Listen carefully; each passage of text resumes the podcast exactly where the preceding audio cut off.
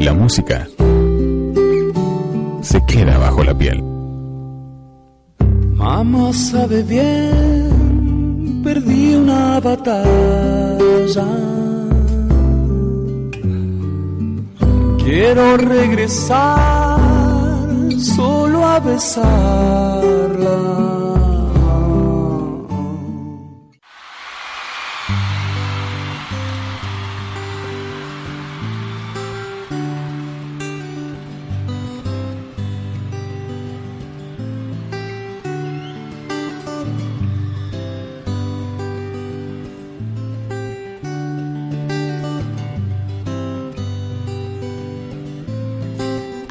Einstein tiene, o le atribuyen a Albert Einstein un escrito muy conocido sobre la crisis. Eh, de hecho, así fue publicado, la, la crisis. Y él dice allí, si es que es suyo, no pretendamos que las cosas cambien si siempre hacemos lo mismo. Es una frase muy conocida. La crisis es la mejor bendición que puede sucederle a personas y países porque la crisis trae progresos. La creatividad nace de la angustia como el día nace de la noche. Es en la crisis que nace la inventiva, los descubrimientos y las grandes estrategias. Quien supera la crisis se supera a sí mismo sin quedar superado, entre comillas. Quien atribuye a la crisis sus fracasos y penurias violenta su propio talento y respeta más a los problemas que a las soluciones. La verdadera crisis es la crisis de la incompetencia. El inconveniente de las personas y los países es la pereza para encontrar las salidas y soluciones. Sin crisis no hay desafíos. Sin desafíos la vida es una rutina y una lenta agonía. Sin crisis no hay méritos. Es en la crisis donde aflora lo mejor de cada uno, porque sin crisis todo viento es caricia. Por eso dejemos claro y trabajemos duro acabemos de una vez con la única crisis amenazadora que existe, que es la tragedia de no querer luchar por superarla. Bueno, vamos a hablar un poquito sobre la crisis. Quise hacer esta introducción este, atribuida a este gran pensador y científico, obviamente, que por supuesto vivió en un mundo realmente muy atravesado por la crisis y él mismo en su propia vida ha vivido situaciones muy duras y muy críticas que podrían haberlo llevado a cualquier lado menos al genio de la ciencia que fue. Ampliaremos, desarrollaremos, pondremos en duda, desafiaremos estas y muchas otras concepciones sobre la crisis con Virginia Gowell conocida por todos ustedes seguramente, amiga de esta casa y de esta persona. Virginia es psicóloga, terapeuta, docente y escritora, siendo pionera en la difusión de la psicología transpersonal para Argentina y para América. En 1994 fundó el Centro Transpersonal de Buenos Aires, institución de la cual es directora y se especializó en la integración de la psicología de Oriente y de Occidente buscando eh, que este paradigma fuera incluido en la currícula de distintas universidades, universidades de, América. Además imparte talleres eh, con, eh, con una hermosa metodología, digamos, online, talleres de distintas temáticas que son su especialidad. Y bueno, y sobre todo es sumamente generosa en el compartir de sus saberes donde quiera que se la llame. ¿Cómo te va, Virginia? Un abrazo enorme, te mando a la distancia, una alegría tenerte nuevamente con nosotros. Hola Gabriela, qué hermosa presentación, muchas gracias, me honra y me encanta estar aquí compartiendo contigo, eh, a quien sabes te tengo mucho cariño, y con tu público que por algo está escuchando esto y no otra cosa, o sea que está en un proceso de búsqueda tu público como lo estás vos, y eso es, es maravilloso. Así que bueno, me es una profunda alegría poder estar aquí. Bueno, me tomo de algunas frases este, de estas atribuidas a Albert Einstein, eh, Virginia y de muchas otras que circulan sobre el tema de la crisis como oportunidad, de la crisis más bien con una mirada esperanzadora y positiva que está muy bien. Eh, pero vamos, eh, hay quienes realmente, o, y mucha gente, no o no tienen los recursos o no les resulta tan fácil, digamos, salir de crisis Empecemos por las personales, que son las peores, porque ¿a dónde vamos a ir si en la mochila no tenemos nada o si tenemos un enredo tremendo, ¿no? ¿Cómo, cómo vamos a enfrentar las crisis externas, digamos? Me refiero a las económicas, laborales, familiares o lo que fuera, cuando internamente la persona se siente en crisis, ¿no? Es decir, pierde hasta las coordenadas de referencia que tenía hasta el momento. Supongo que habrá distintos grados de gravedad, pero ¿es seria una crisis personal? Digo, seria, grave, eh, puede definitivamente estancar a una persona, Virginia? Eh, me encantó el texto, empiezo por, por aquí. Me encantó el texto que leíste, es muy probable que lo haya escrito Einstein. Sí, es probable. Eh, es muy probable, conozco textos íntimos de él que fueron expuestos en, en Buenos Aires en, en algún momento. y una cosa que él decía, y que sí seguro es, es de él, es que, que los problemas no pueden resolverse en el mismo nivel de conciencia en que se han planteado. Esto significa que una crisis podría asemejarse, yo no estuve en Panamá, pero he visto dibujitos y, videos de cómo funciona el canal de Panamá.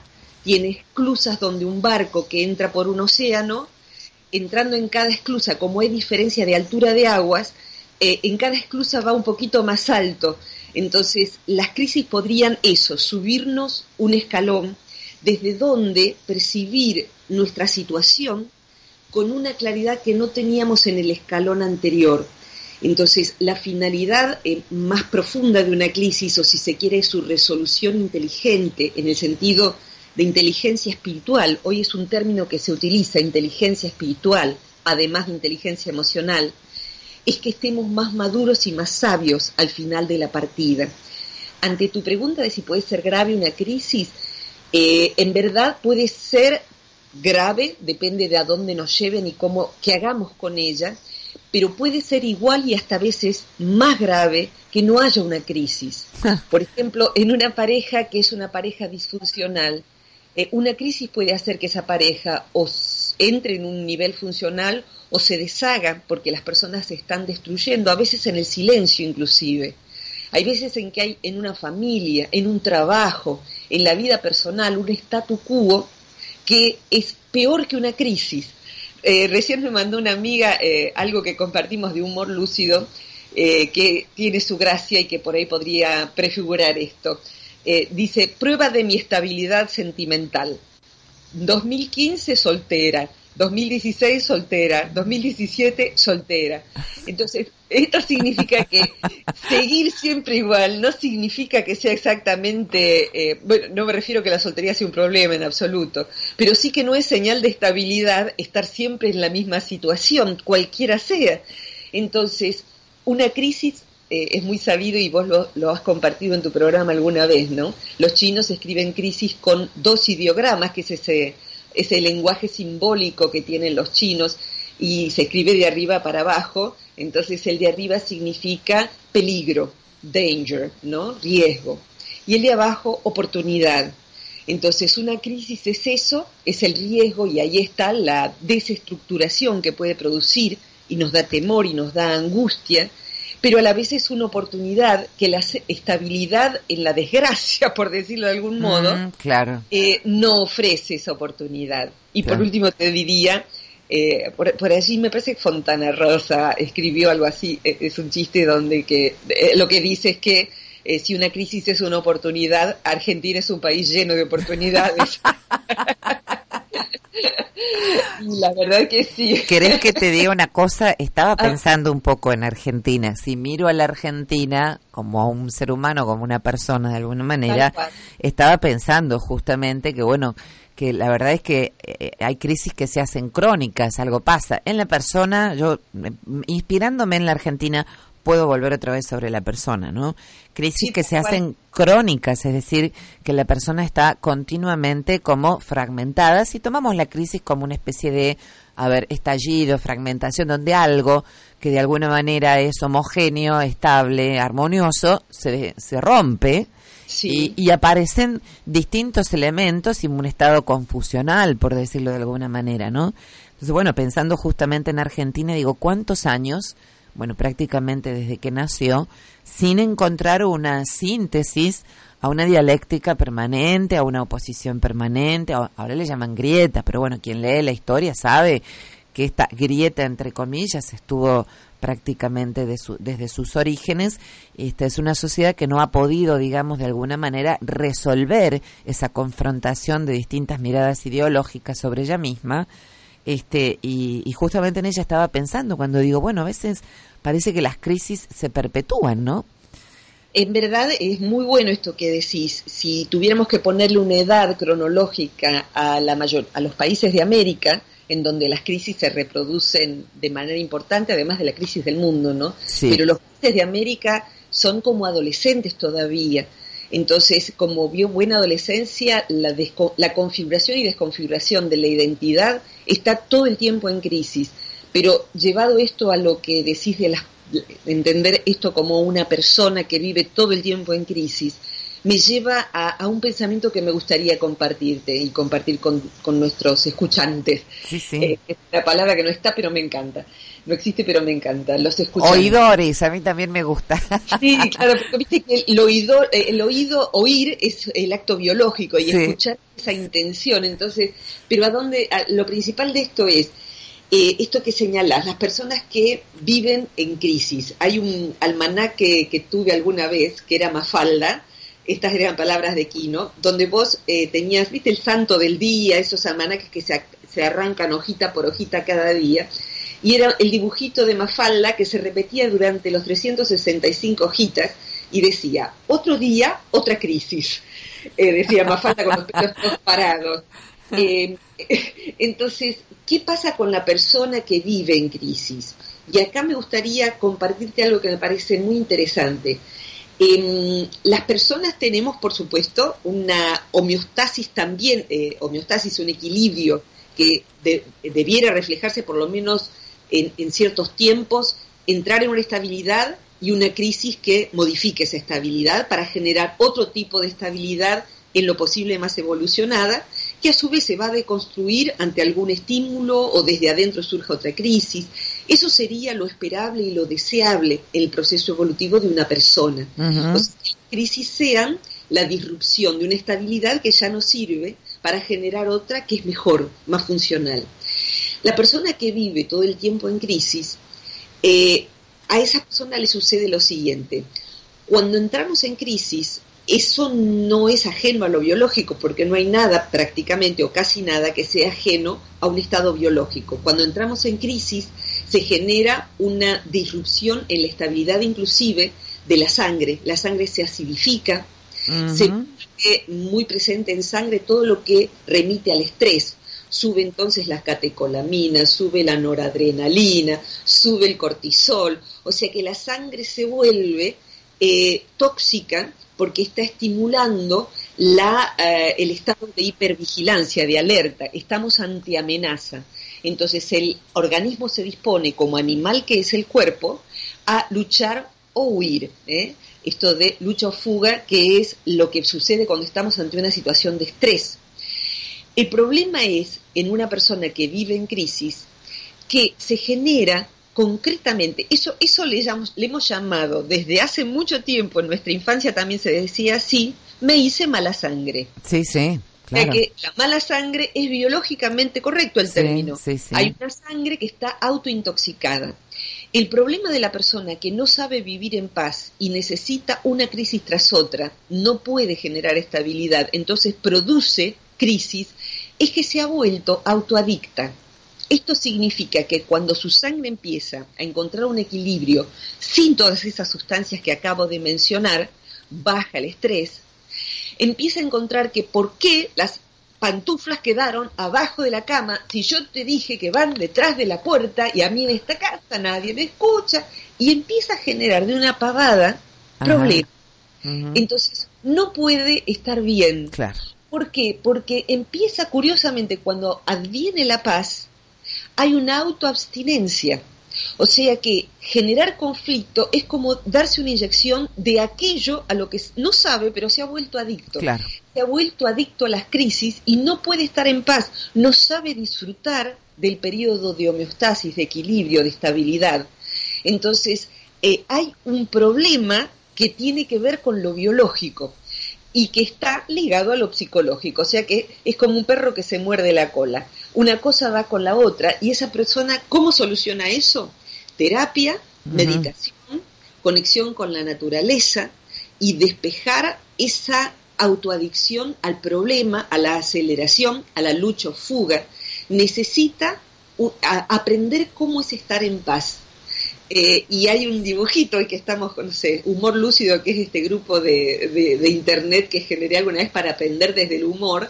Hay un dibujito que cada tanto aparece que se ve una mujer meditando o a veces una rana está con las manitos, la posición de meditación y un globito de pensamiento que dice, a ver, paz interior que yo no tengo todo el día para que... o sea que a veces hasta meditando o en medio de la naturaleza somos así, a ver, bueno, listo, ya hace como 15 minutos que estoy meditando, ¿qué onda? Eh, entonces, bueno, no ¿Qué hace la meditación, Virginia? ¿Qué hace la meditación? La meditación mira, eh, la meditación, y fíjate qué interesante, en, dentro de las neurociencias que están investigando mm. la psicología y, eh, que, toma la noción de espiritualidad, eh, llama a estas psicologías psicologías contemplativas y se autodenominan neurociencias contemplativas o de la contemplatividad. ¿Qué significa esto?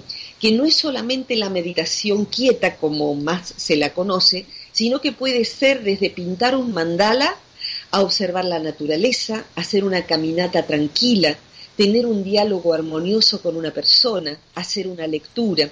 Es decir, que alude a instancias donde lo que hoy se sabe es que el cerebro que está funcionando rápidamente, como en este momento mi cerebro busca información, entonces si me hicieran un electroencefalograma que se puede hacer mientras la persona habla, eh, camina. Hoy en día hay aparatos que permiten estudios neurológicos desde la vida cotidiana. El cerebro estaría vibrando rápidamente para procesar información. Eh, si imaginamos las ondas cerebrales, así como una viborita que, que, se enciende rápidamente, habría más o menos entre 15 y 30 oscilaciones en el electroencefalógrafo por segundo. O sea, en un segundo mi cerebro vibró, quizás el, el tuyo y el de los oyentes también, vibró 30 veces en un segundo, dibujó 30 onditas. Cuando una persona empieza a desacelerarse para ir hacia un estado contemplativo, el cerebro desciende a la mitad de su vibración, más o menos 8 oscilaciones en un segundo. Y en una meditación más profunda podría ir hacia todavía la mitad de la mitad, 4 mm. oscilaciones en un segundo. Entonces el correlato de eso es una mente serena, Podríamos, eh, yo suelo ejemplificarlo así. Eh, lo primero sería como cruzar en Buenos Aires la avenida 9 de Julio, que los porteños dicen que es la más ancha del mundo. No lo sé, pero es imposible cruzarla claro, casi sin morir en el intento. Eh, pero bueno, sería cruzar una avenida con mucho, mucho tránsito. Sin semáforo. Exactamente, sin semáforo. Cuando queremos cruzar, cuando queremos ingresar a nuestro mundo interno en el primer estado, es muy difícil porque hay tanto pensamiento, hay tanto tráfico de información, tanta aceleración, que inclusive una terapia hecha en ese estado puede no servir en absoluto, porque ha quedado en la superficie de la mente. Entonces, hoy en día los terapeutas están buscando aprender cómo desacelerarse ellos y cómo cuando el paciente ingresa al consultorio acompañarle a desacelerarse. Por eso tiene tanta difusión el mindfulness y todo lo que está el, el ingreso al inconsciente en un estado más tranquilo, llevarlo a una calle de pueblo. La calle donde yo vivo, en este pueblo, y después de las nueve de la noche es un estado profundo de meditación, porque podés ir y venir sin que pase ningún coche. Y aún en este momento, desde que empezamos, han pasado tres coches, creo. Entonces sería el estado de beta pasar al famoso estado alfa, que es el segundo, el de 8 a 13 oscilaciones por segundo. Ese es el estado de meditación, de contemplatividad. Y en nuestros campos, vos que estás en Córdoba, eh, todavía se lo llama el ángelus o el, estado, la hora de la oración, que es el atardecer mis abuelos lavaban las herramientas y había como un descanso antes de la cena temprana. Yo veo que mis perros en ese momento, y yo también, a mí me gusta salir al atardecer al parquecito de casa, y ellos se quedan tranquilos observando la nada. Mm. Aún ellos saben que es una hora en donde no es para gritar, correr, ladrar, es una hora en donde hay una paz en ellos, paz que los humanos necesitamos trabajar para llegar a obtener. Entonces, bueno, ellos no viven en general en crisis tras crisis. Virginia, eh, eh, me encanta que lo hayamos como rodeado al tema con, con distintas reflexiones. Eh, me gustaría entrar, digamos, en el, en el ojo de la tormenta, digamos, del huracán, por decirlo de una manera, y desde adentro de la crisis, ¿qué características tiene la crisis? ¿No? Este, vos dijiste que hay una hay personas que pueden ser adictas a la crisis y la verdad es que fue eh, un acierto enorme describirlas. Eh, porque es cierto, digamos, hay, hay personas que no, no saben vivir fuera de, uno le dice la adrenalina, eh, que genera justamente estas perturbaciones. Pero ¿cómo es una crisis? Describirla, digamos, y qué sería lo que define, en este caso desde un ángulo más bien terapéutico como el tuyo, lo que define que una persona está en crisis. Porque vamos, en un país en crisis, en una humanidad en crisis, obviamente que hasta por contagio uno experimenta un montón de sentimientos de malestar, de preocupación, de angustia, eh, de indignación, de bronca, de confusión, ni hablar, porque además estamos bombardeados, como vos has dicho muy bien, por un exceso de información. Además, la información no siempre es creíble, es decir, está puesta en está puesta en crisis la credibilidad también de la información. Es como mucho para un ser humano, de manera tal que es probable que en este momento todos los que nos estén escuchando se sientan en crisis, aunque en realidad no lo estén al menos no lo estén eh, más rigurosamente. Así que si te parece bien, vamos a una pausa musical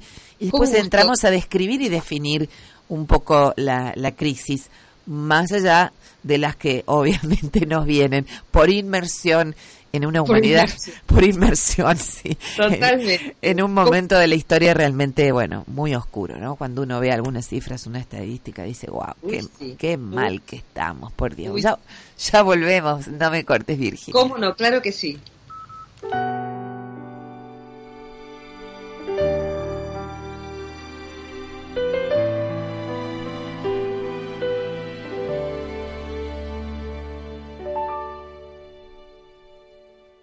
Hasta cuando nos marchamos lejos, por cobardía o por despecho, por un amor inconsolable.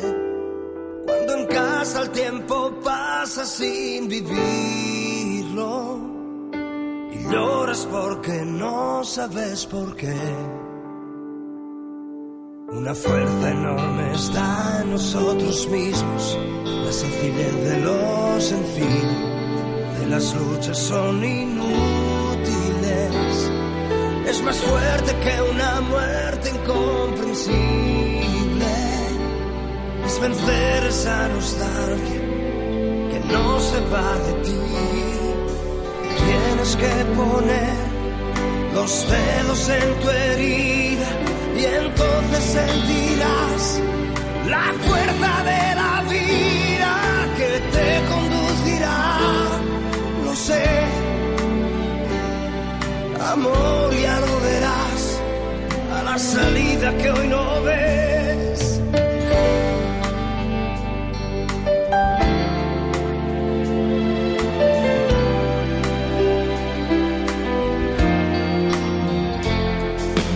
Cuando te recomen los silencios y el corazón les pone precio con un rumor insoportable cuando y no puedes levantarte. Y hasta cuando la esperanza piensas que se perderá. Es la voluntad que a todo desafía, es nuestra dignidad,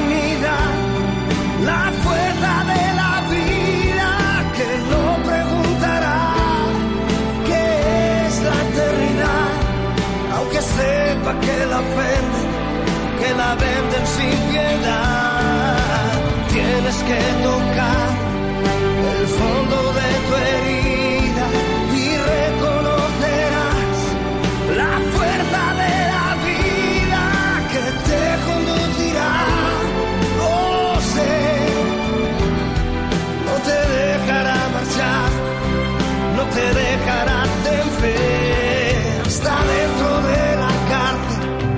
esta enorme hipocresía y en los fríos hospitales les emergen nuestros días.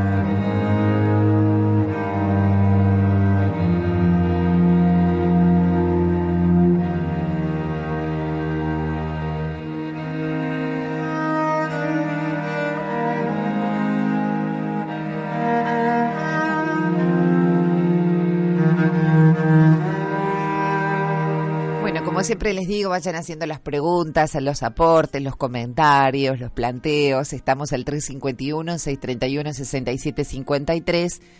Este, no se vayan quedando con las ganas porque después a veces ingresan un poco tarde y quedan fuera de nuestro tema central. Seguimos conversando con Virginia Gowell sobre la crisis. Está hecha la pregunta, ¿qué es una crisis, Virginia? Desde la perspectiva, obviamente, terapéutica y transpersonal, desde donde ustedes la miran.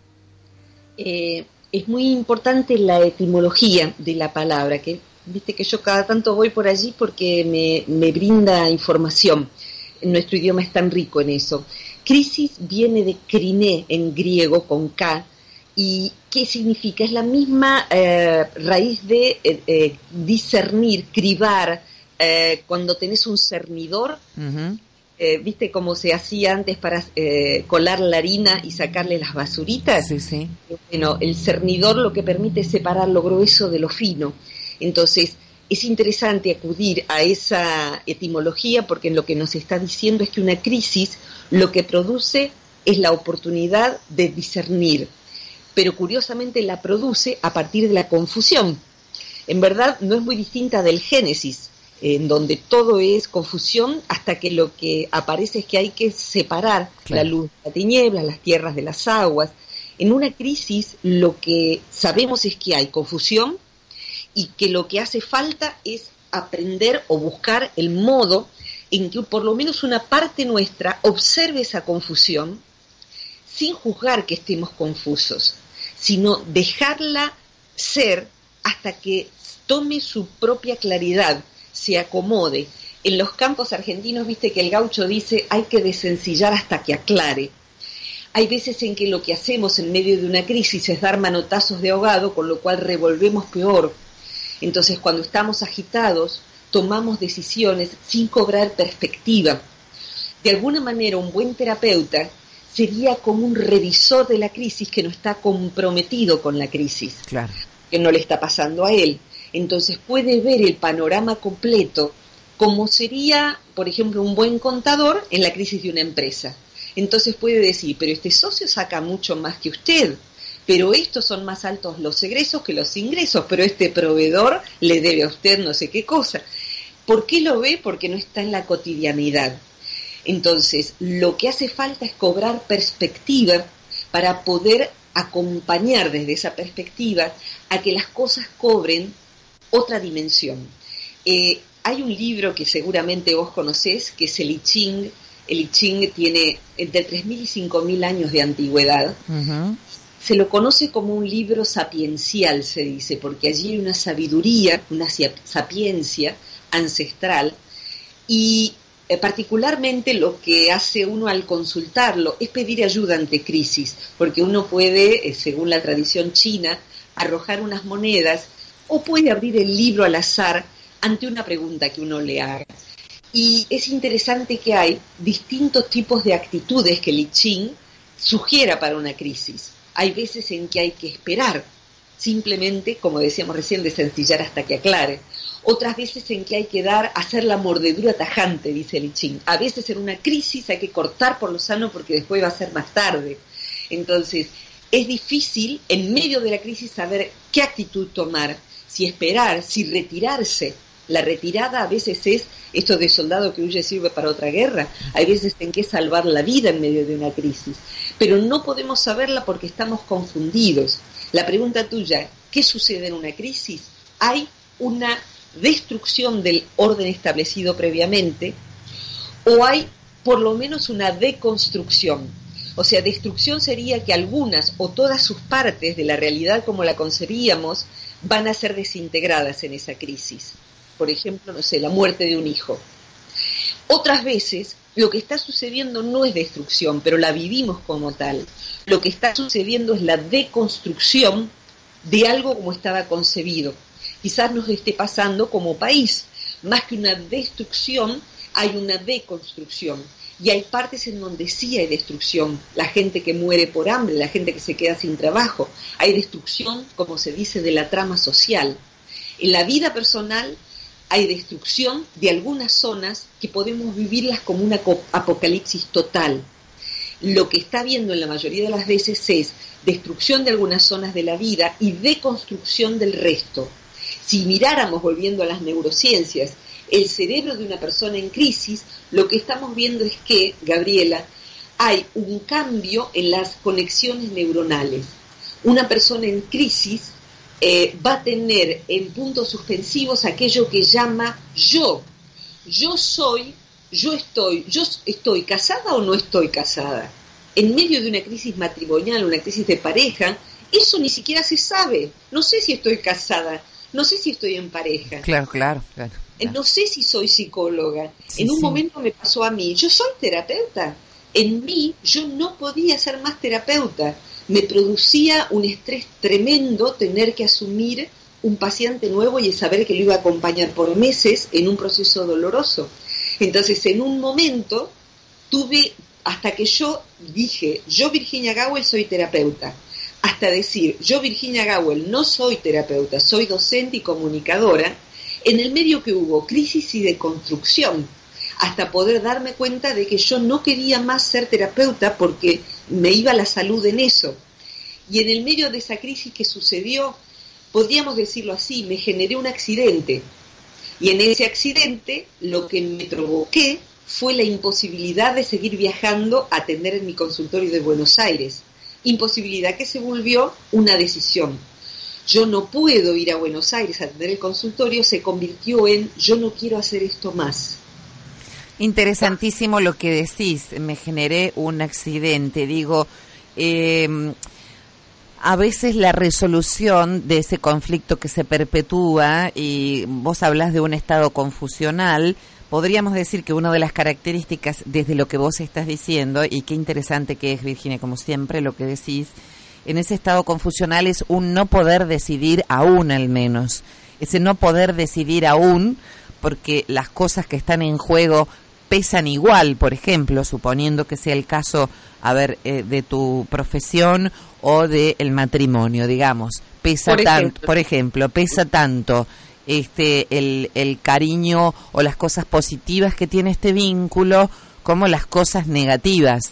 Eh, por eso hay confusión, no se puede elegir porque no se puede medir el peso real que las cosas tienen, porque hacia adentro de nuestra mente, de nuestro corazón, las cosas van teniendo el mismo peso y tironean y gritan, por decirlo, con un volumen este, suficientemente alto como para que se les preste atención a las distintas partes que dirimen, digamos, su jerarquía en las elecciones de la vida, ¿no? Y en ese estado eh, se puede eh, permanecer mucho tiempo. Y vos hablas de algo externo, que en realidad vos, vos decís, me lo provoqué, pero como que viene de afuera, porque no es tan fa- no no se provoca un accidente el que quiere, sino el que puede. No, exactamente, sí, sí, sí. Y alguien ayudó.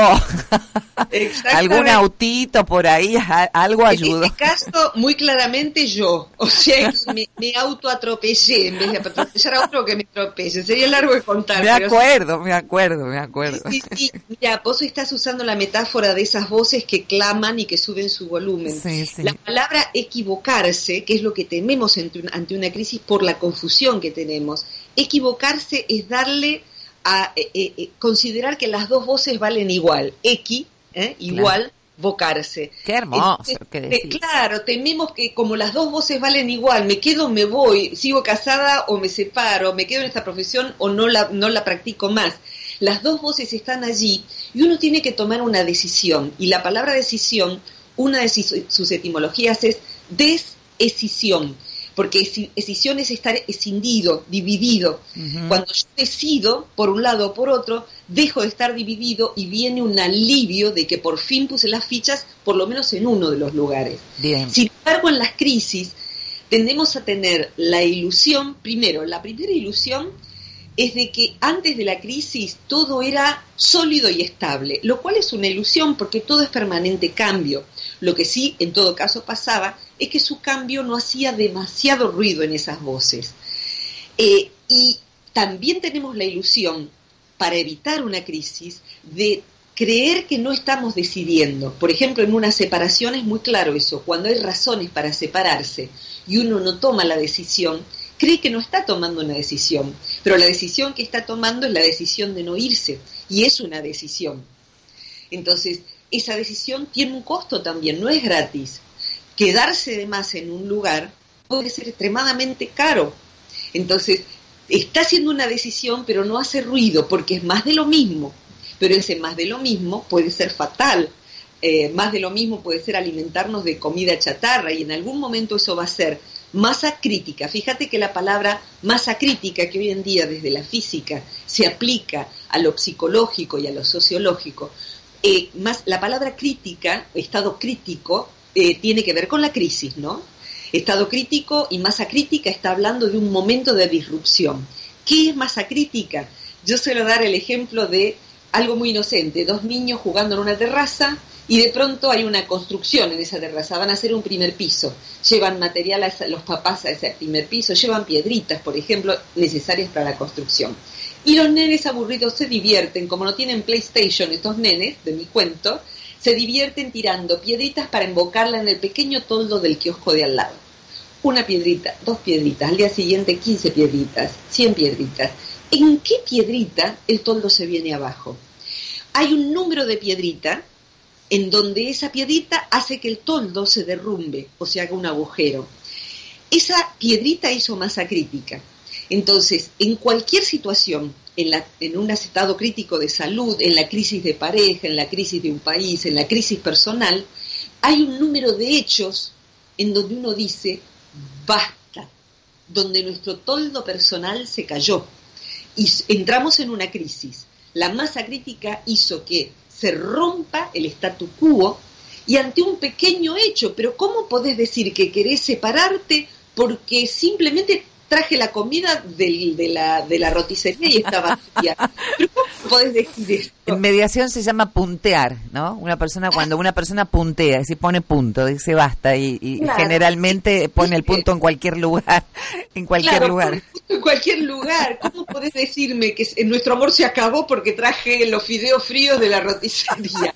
Claro, no son los fideos fríos. Los fideos fríos hicieron masa crítica. Y uno mismo también se critica a sí mismo. Mm. ¿Cómo puedo ser tan HDP que le estoy diciendo esto al amor de mi vida? ¿Cómo puedo decirle que no quiero más estar con ella o con él? Eh, sí, pero lo que pasa es que no te diste cuenta, eh, sí, porque fue sucediendo que algo había pasado que la pareja ya se había acabado. Yo me divorcié en mi primer matrimonio eh, porque había quedado un cuchillo por error en el congelador. Se enojó, se enojó, yo sentí mal con su enojo y él me dijo, debiéramos, mira el tiempo pasado, debiéramos vender el televisor blanco y negro, negro dijo un rato después. Yo lo miré y le dije, no, no lo vendemos porque me lo voy a llevar yo.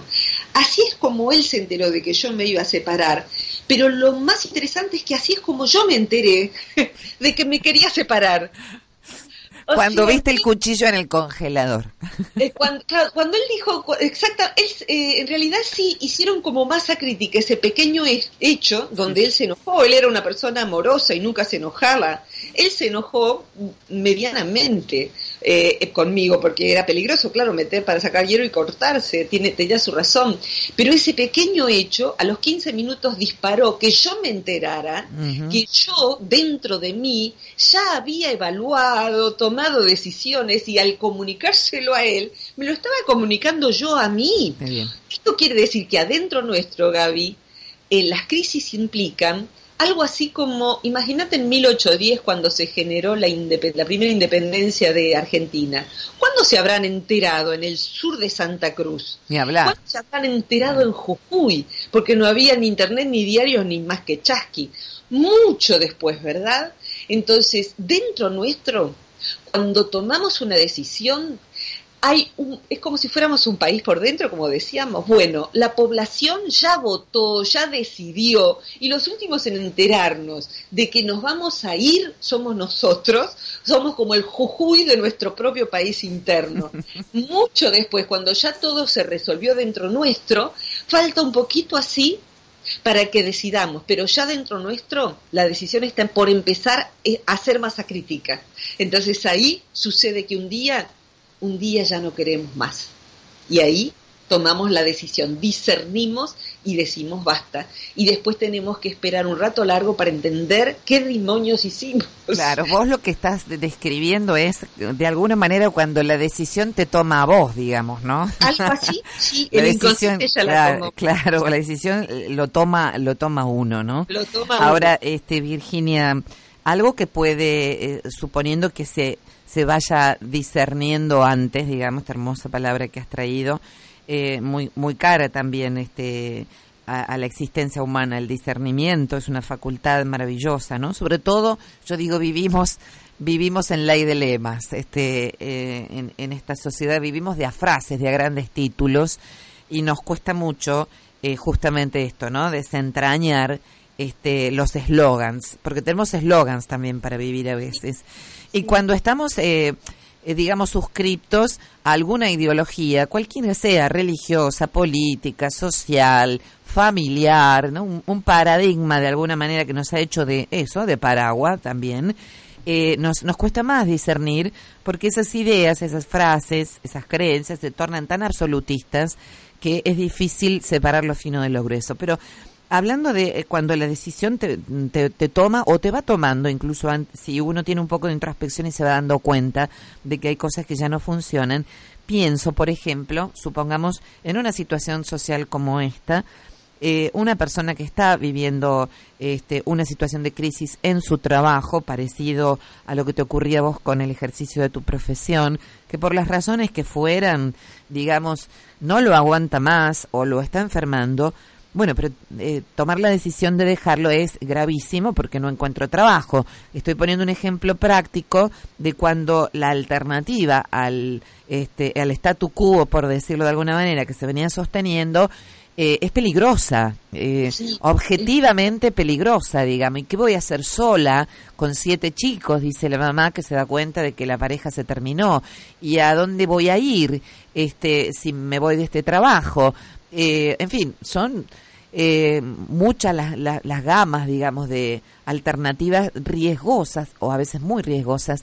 ¿Cómo se pondera esto, lo exterior, lo de afuera, digamos, cuando ya va decantando un poco cuál es el lado más saludable del camino y da mucho miedo asumir las consecuencias porque objetivamente son graves?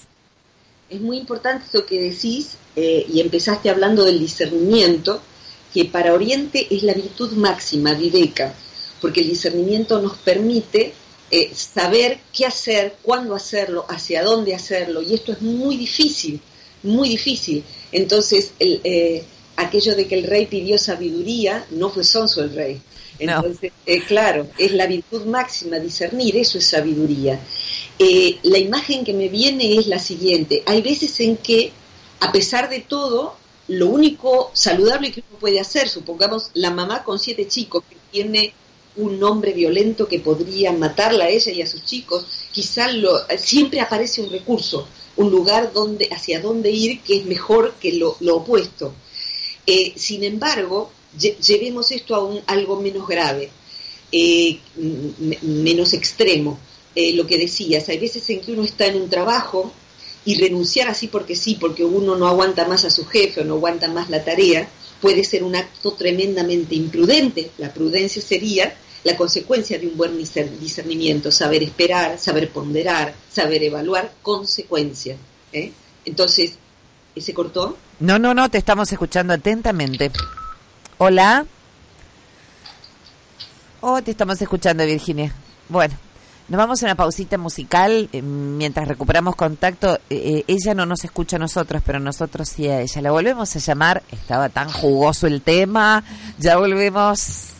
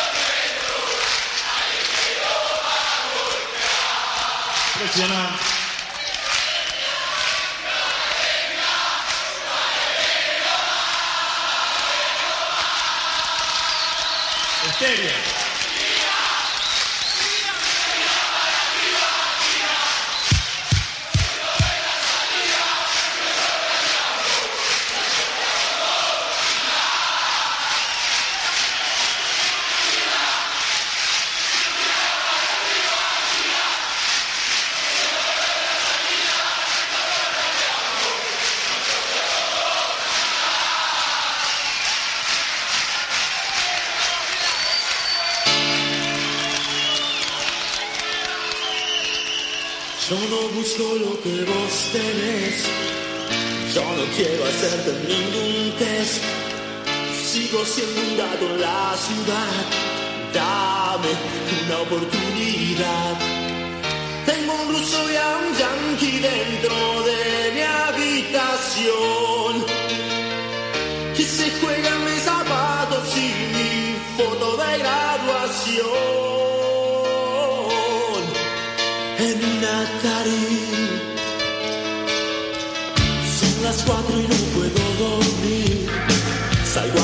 Calle a pelear por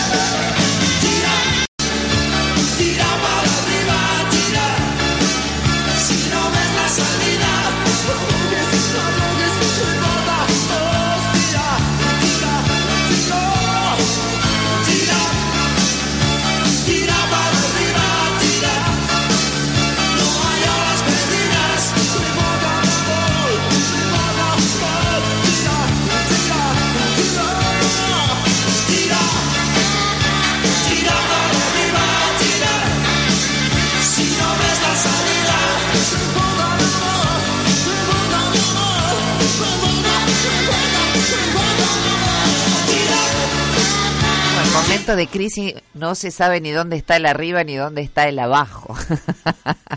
Pero hay algo interesante en la línea de lo que nos viene comentando Virginia Gowell, que, bueno, más que tirar hay que ascender, ¿no? Las crisis son invitaciones a subir a otro nivel de conciencia, de existencia, de vida. Muchos comentarios, ya los voy a ir leyendo en un ratito nada más. Buenas noches, muchas gracias. Gracias a vos. Hola Gaby, ¿qué tema este de la crisis? Me pasó esto de sentir que lo que había hecho toda mi vida laboralmente no lo podía llevar a cabo. No sabía cómo hacerlo. Gran confusión se siente y uno se pregunta cómo ha hecho todos estos años para llevar adelante el trabajo y demás con éxito. Abrazo, muy buen programa. Es muy parecido a lo que compartió Virginia, ya lo ampliamos. Un día comencé a llorar, dice Eve, estaba agotada, no sabía qué me pasaba, no podía discernir que había una causa para sentirme así. Entonces me produje una fractura en una pierna, quedé postrada y seguía llorando, decían los médicos que era una depresión. Pues ahí me enteré que debía dejar ese trabajo y cerrar un ciclo. Así pude tomar la decisión gracias a esa crisis. Cariños, Virginia. Gracias, Gaby. Eve, de Puerto Madryn. Fabiana dice, buen día. El discernimiento es un trabajo interior y exterior muy difícil. El cuestionar el statu quo que a veces hasta incomoda a los cercanos, ni hablar la movilización emocional que lleva. Ahora le pregunto a Virginia, ¿qué pasa cuando nos quedamos en la etapa de la decisión? Ya decidimos espiritual y mentalmente el nuevo lugar, pero no pasamos a la acción. ¿Hay un tiempo apropiado para dar el paso? ¿Cómo identificar el momento justo? Bueno, creo que esta pregunta que hace Fabiana eh, viene justo para seguir conversando con Virginia en la instancia en la que estábamos, ¿no? Cuando las decisiones a tomar están más o menos claras o el cuerpo nos lo hace saber que no hay otra alternativa, como la fractura de Eve, por ejemplo, o el accidente de Virginia, o este el cuchillo en la heladera, por decirlo de alguna manera, pero la acción este se hace muy difícil con- de concretar. En este caso Fabiana no dice por qué no se pasa a la acción, si es porque hay un, un contexto muy difícil para plasmar en la realidad eso que hemos decidido, pero yo le sumo esa pregunta también. Virginia, ¿por qué no pasamos a la acción? ¿Hay un tiempo apropiado? ¿Cómo identificar el momento justo? que necesitamos saber es que eh, la ruptura, lo disruptivo de una crisis eh, en el animal que somos, volviendo a esta idea de que somos el animal humano, como tales tenemos el mismo, hay una parte del cerebro que está debajo de la corteza, la corteza que es más desarrollada en, los, en los seres humanos, debajo tenemos el mismo cerebro que el perro, que el gato, entonces en ese cerebro, en esa parte del cerebro, eh, hay una pequeña zonita que se llama amígdalas, pero no son las de la garganta. Eso es lo que vibra, lo que se despierta para avisar de que hay peligro, para avisar que hay peligro. Eh, o sea que el miedo tiene su sede biológica, la alarma del miedo es eso. Ante una crisis, el miedo se despierta porque sentimos la amenaza de la disrupción. Hay algo biológico que quiere preservar eh, el, no cambio, porque ese cambio, ese no cambio, como sea, le garantizó llegar vivo hasta ese momento. Entonces hay un instinto de supervivencia animal en nosotros que va a impedir el cambio, porque dice, ¿para qué vas a cambiar si hasta acá llegaste viva? Porque esa parte del cerebro, lo más importante es sobrevivir. Sin embargo, otra parte más evolucionada dice, sí, sobrevivir, pero no así. Sarmiento decía, respecto de los países y vale para las personas. El tema, decía, como si, un país fuera un, perro, ¿no? El tema no es cambiar de amo, el tema es, dejar de ser perro. Interesante eso, ¿no? cuando, hablaba de la independencia de los países. Y hay veces en que es eso, eh, que salir de Guatemala para meternos en Guatepeor. El tema no es cambiar de ser esclavo de uno o esclavo del otro, sino dejar de ser esta persona sometida que somos a esa circunstancia. Entonces, el trabajo en las crisis es aprender a aquietar el miedo. Eso es una, eh, una instancia bastante nueva para la humanidad, porque no sabíamos, en Oriente sí, pero en Occidente no sabíamos que podíamos trabajar con nuestras emociones de un modo que no fuera contar todo nuestro pasado.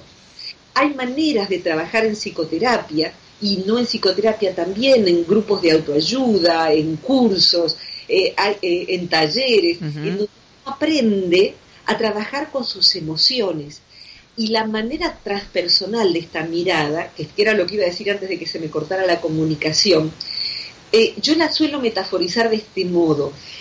hay muchos, muchas imágenes que hasta se ven en televisión cuando vemos que ha habido un huracán, un tornado, se ve desde un satélite viste cómo es un remolino y en su centro hay vacío. Si acercáramos el satélite, veríamos que en ese remolino, que se fotografía desde, desde arriba como blanco, si acercáramos, acercáramos la óptica, veríamos que en ese remolino, en la periferia, están flotando eh, vertiginosamente árboles, autos, personas, animales. O sea que el huracán captó eh, todo eso y genera destrucción, genera caos, pero en el centro del huracán hay quietud. El ojo de la tormenta está quieto, de manera tal que lo que la psicología transpersonal nos invita no es solamente, es aquello con lo que empezamos esta charla de hoy, no es solamente en el mismo plano en que está el caos, sino poder, en vez de saltar hacia afuera, que sería cambiar, saltar pareja, saltar del trabajo, saltar... La acción de la que dice Fabiana. Exactamente, hay veces en que sucede como, bueno, en la, cuando, cuando se destruyeron las torres gemelas, la gente en la desesperación saltó al vacío, en no qué, altura si se escracharon contra el piso, claro, de, uno salta del incendio al vacío y bueno, es una elección. Pero hay veces en que simplemente saltamos de un tipo de muerte a otro tipo de muerte, de un caos a otro caos.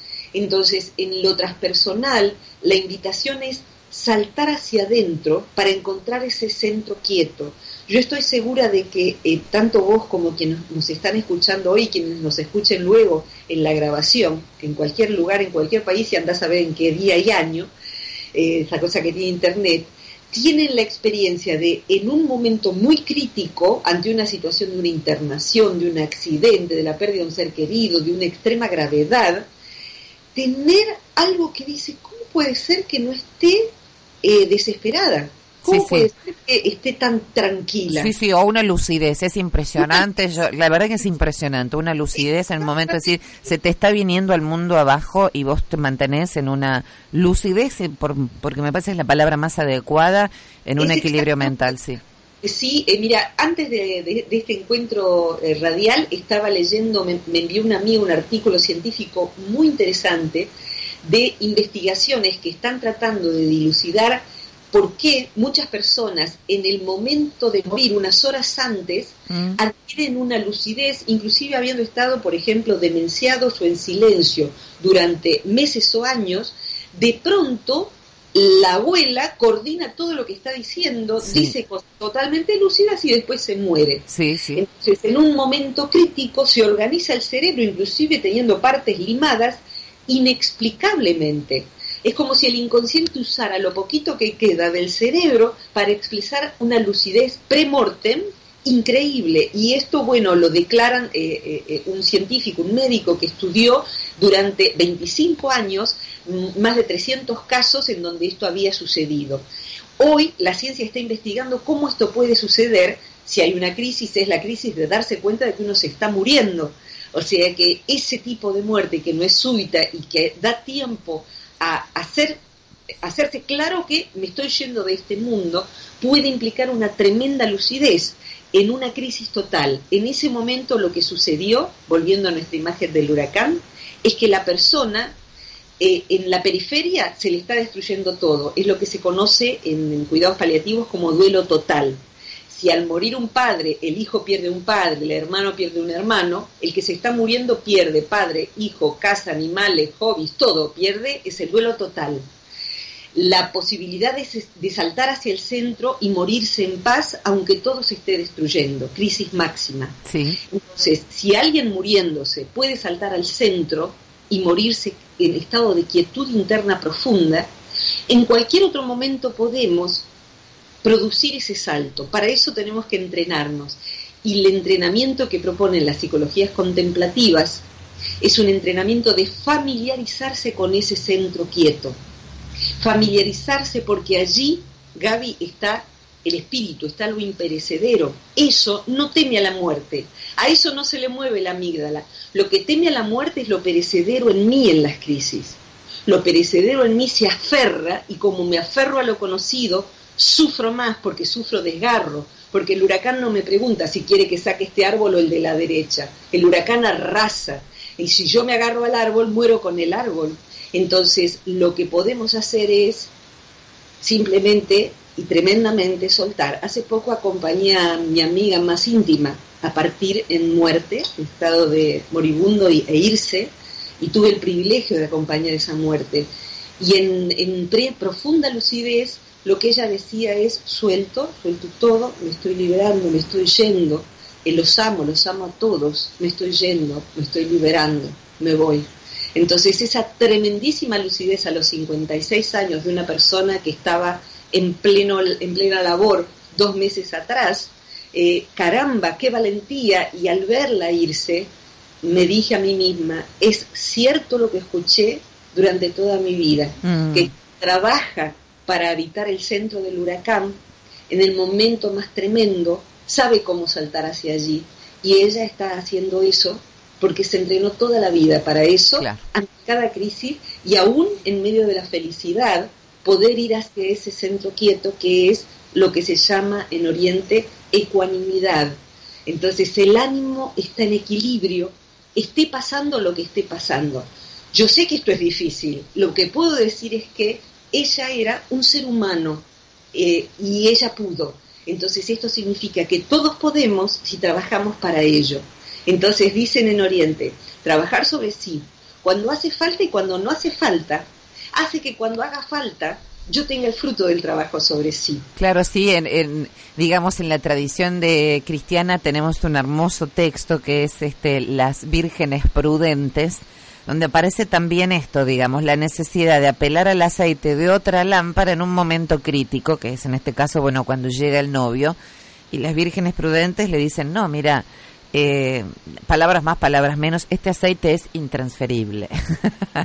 hay aceites que son intransferibles, hay luces que son intransferibles. Por mucha generosidad que se tenga, no se pueden transferir porque son el fruto de una prudencia, en este caso también de un estilo de vida de, de mucho tiempo, ¿no?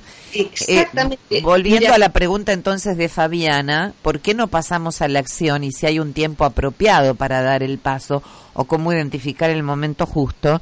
Yo entiendo también que pasar a la acción supone de alguna manera conquistar cierto grado de serenidad interior, si no es saltar del árbol a, la vaca.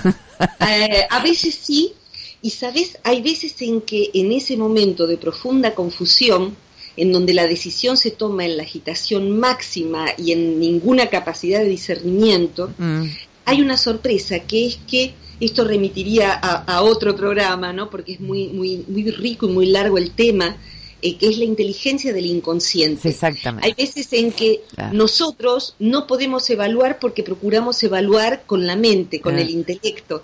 Y sin embargo el inconsciente, en un acto desesperado, puede hacernos tomar curiosamente la mejor decisión. Sí, sí, sí. Entonces, es como, no sé, estar por la calle y ves que se te viene un auto encima y saltaste hacia la zanja, te embarraste, a lo mejor te quebraste un pie, no importa, pero salvaste la vida.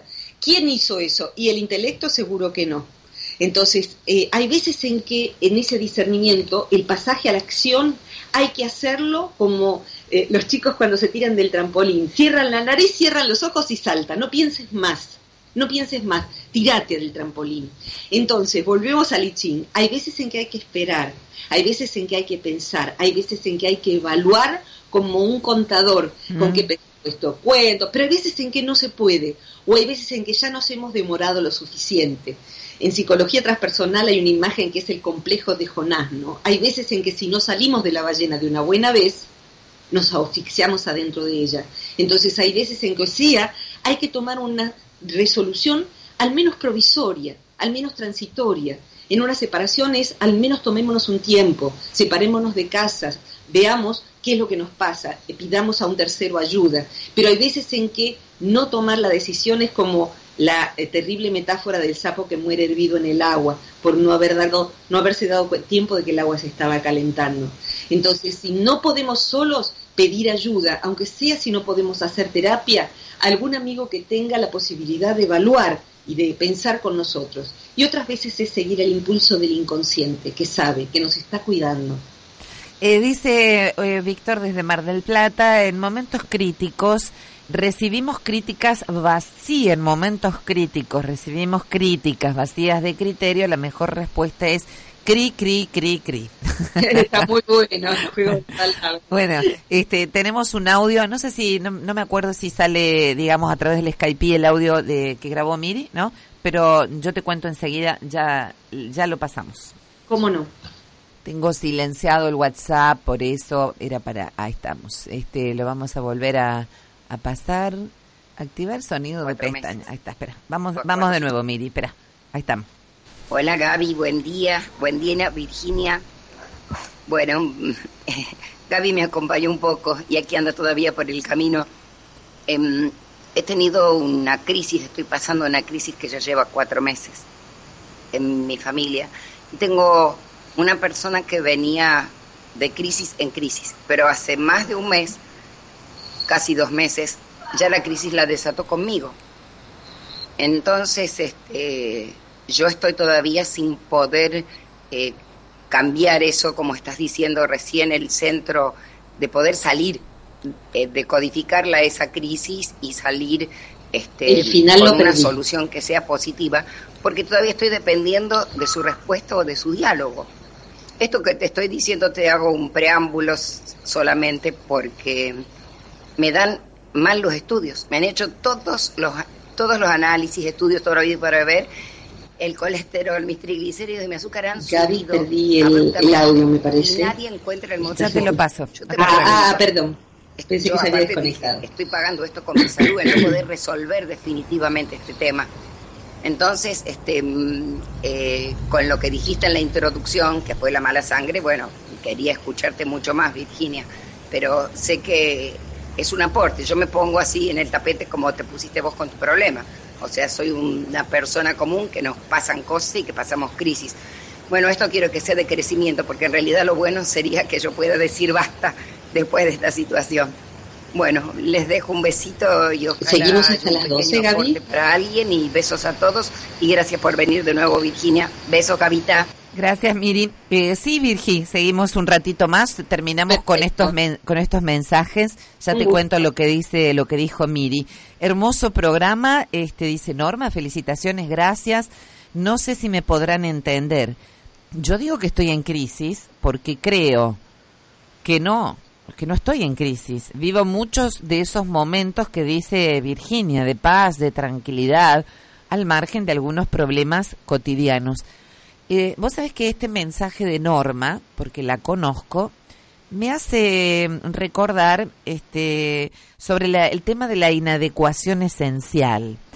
Eh, yo presumo, porque conozco a Norma, su enorme sensibilidad al sufrimiento y sobre todo Norma tiene, digamos, una enorme sensibilidad para con el mal que hay en el mundo. ¿no? Es como si no lo pudiera procesar. Eh, en realidad a mí, a veces me pasa algo igual, ¿no? Sí, eh, a mí hay eh, informaciones que me quitan el sueño. Y yo puedo decir, bueno, pero ¿por qué no estoy pudiendo dormir? Y bueno, pues no me puedo dormir por los problemas que de los inmigrantes, por ejemplo, ¿no?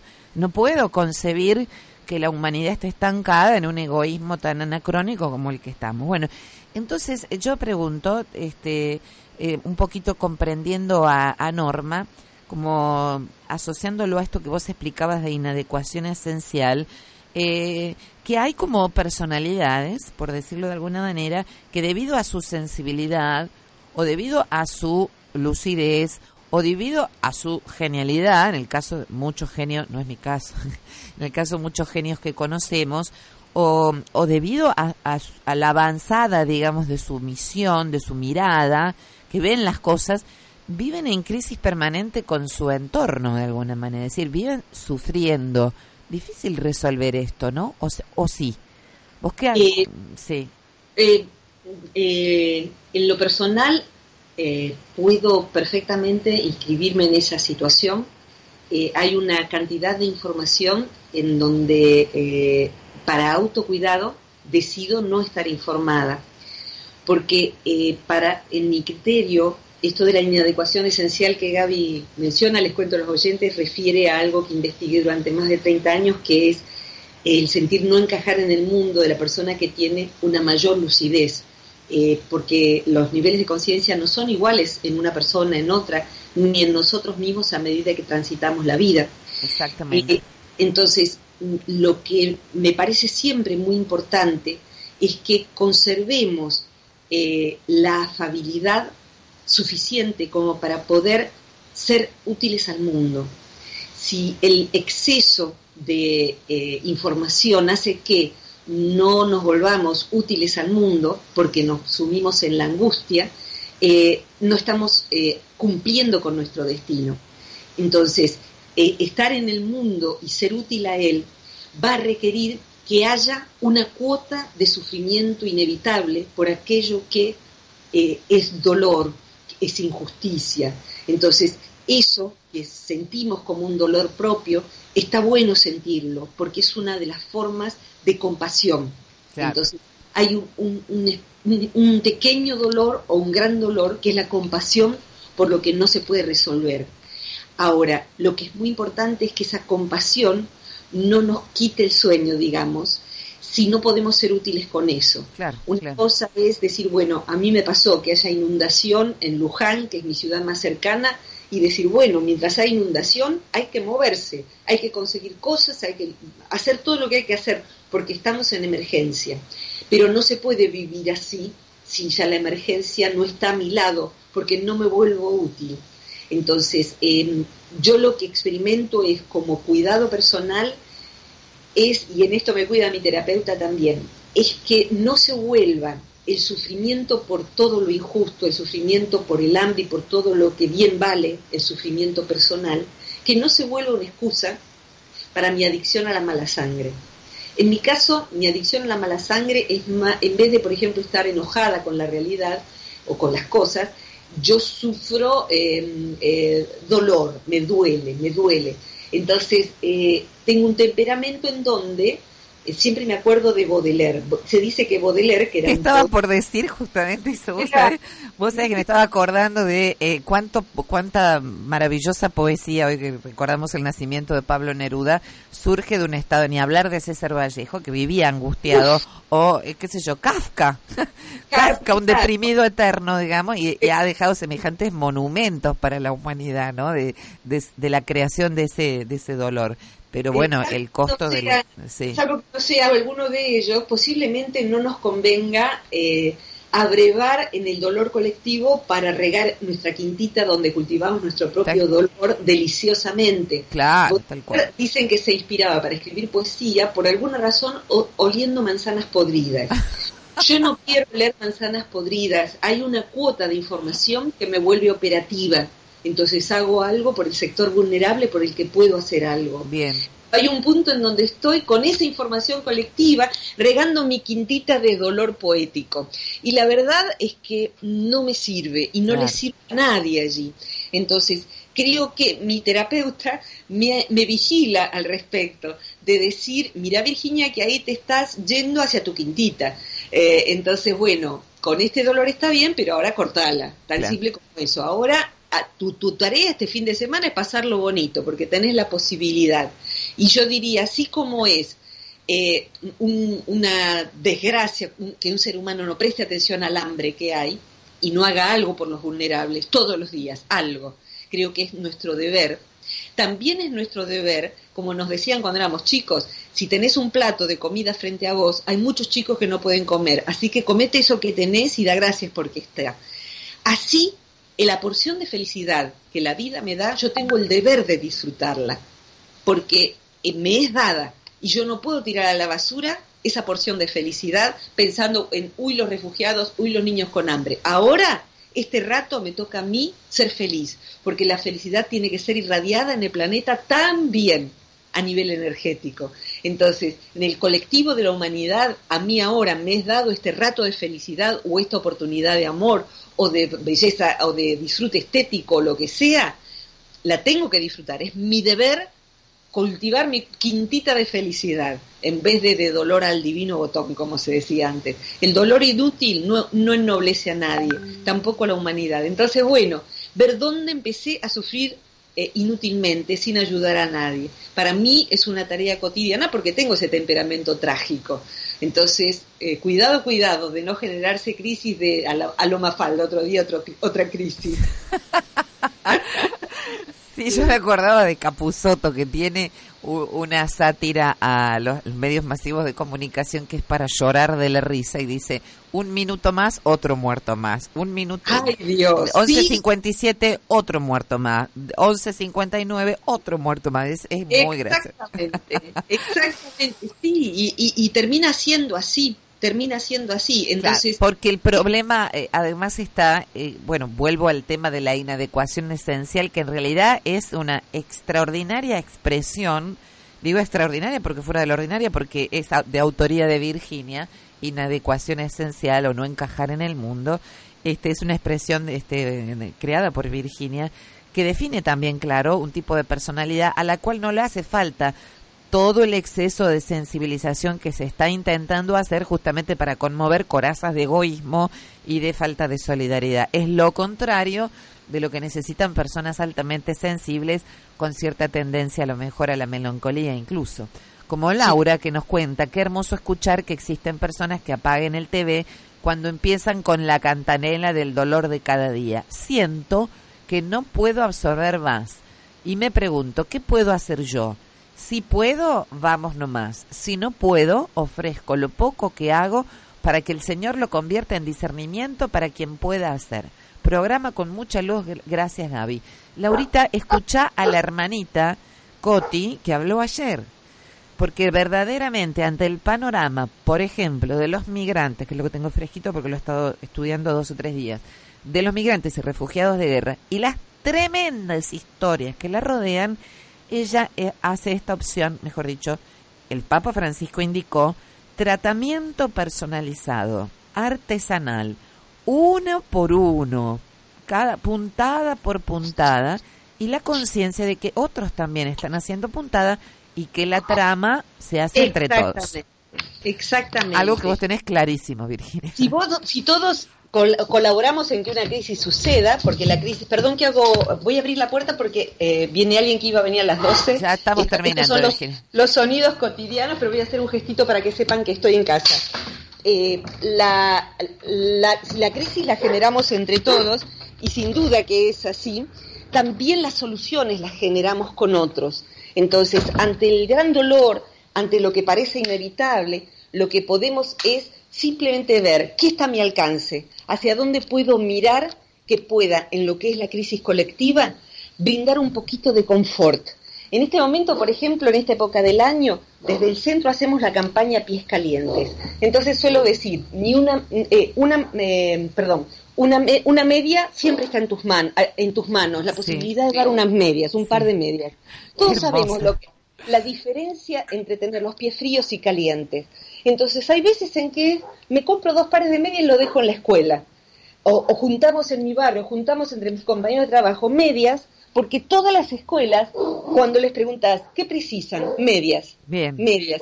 Sobre todo las escuelas que están en pueblos o rurales, precisan medias. Porque los chicos van con los pies y en los hospitales psiquiátricos. Acá junto medias para el hospital psiquiátrico y eh, la guardería del pueblo y la- las, las escuelas primarias. Entonces, es muy simple, algo siempre podemos hacer. ¿Qué implica para la cantidad de refugiados que hay que yo junte o no junte un par de medias? Lo que implica es que una persona, esa, va a dormir con los pies calientes. Y eso hace toda la diferencia. Eh, bueno, el último mensaje, qué temón, los agarré tarde. Es, este, crisis es una palabra que en mi vida ha sido casi una constante, es la que me ayudó a saber que mi cuerpo me habla, hasta dónde llegar con determinadas cuestiones. Sabía que me esperaban tiempos difíciles económicas, económicamente, pero allá fui. Y era así, dejé de ser una enferma crónica, después que tomó la decisión Karina, que me consta que fue una gran decisión, un salto al.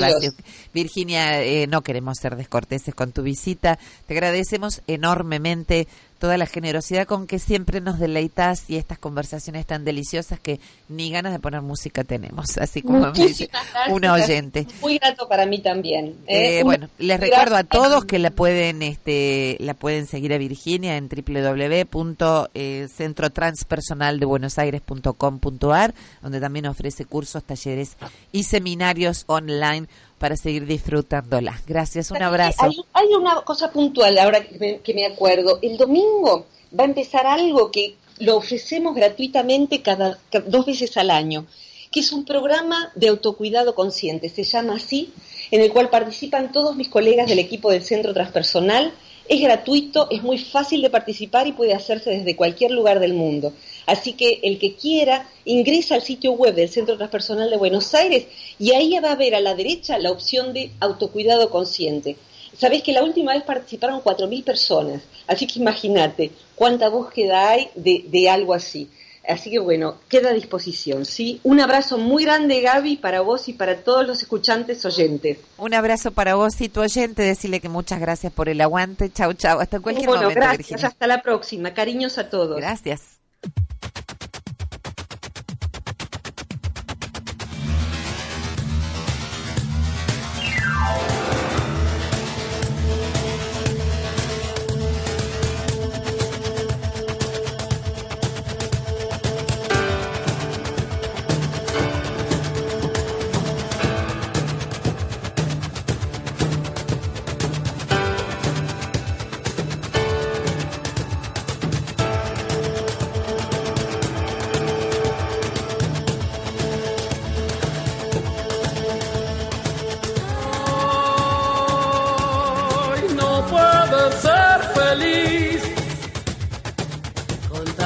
tanta gente hablando,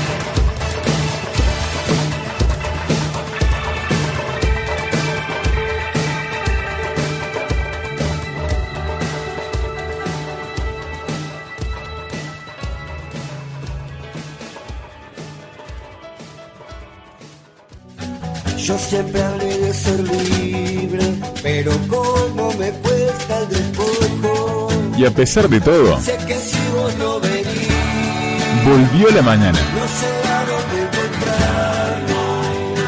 Parece que una pasión me libera el corazón. Como buscando un lugar donde debo de vivir. Aclaro, no es poca cosa.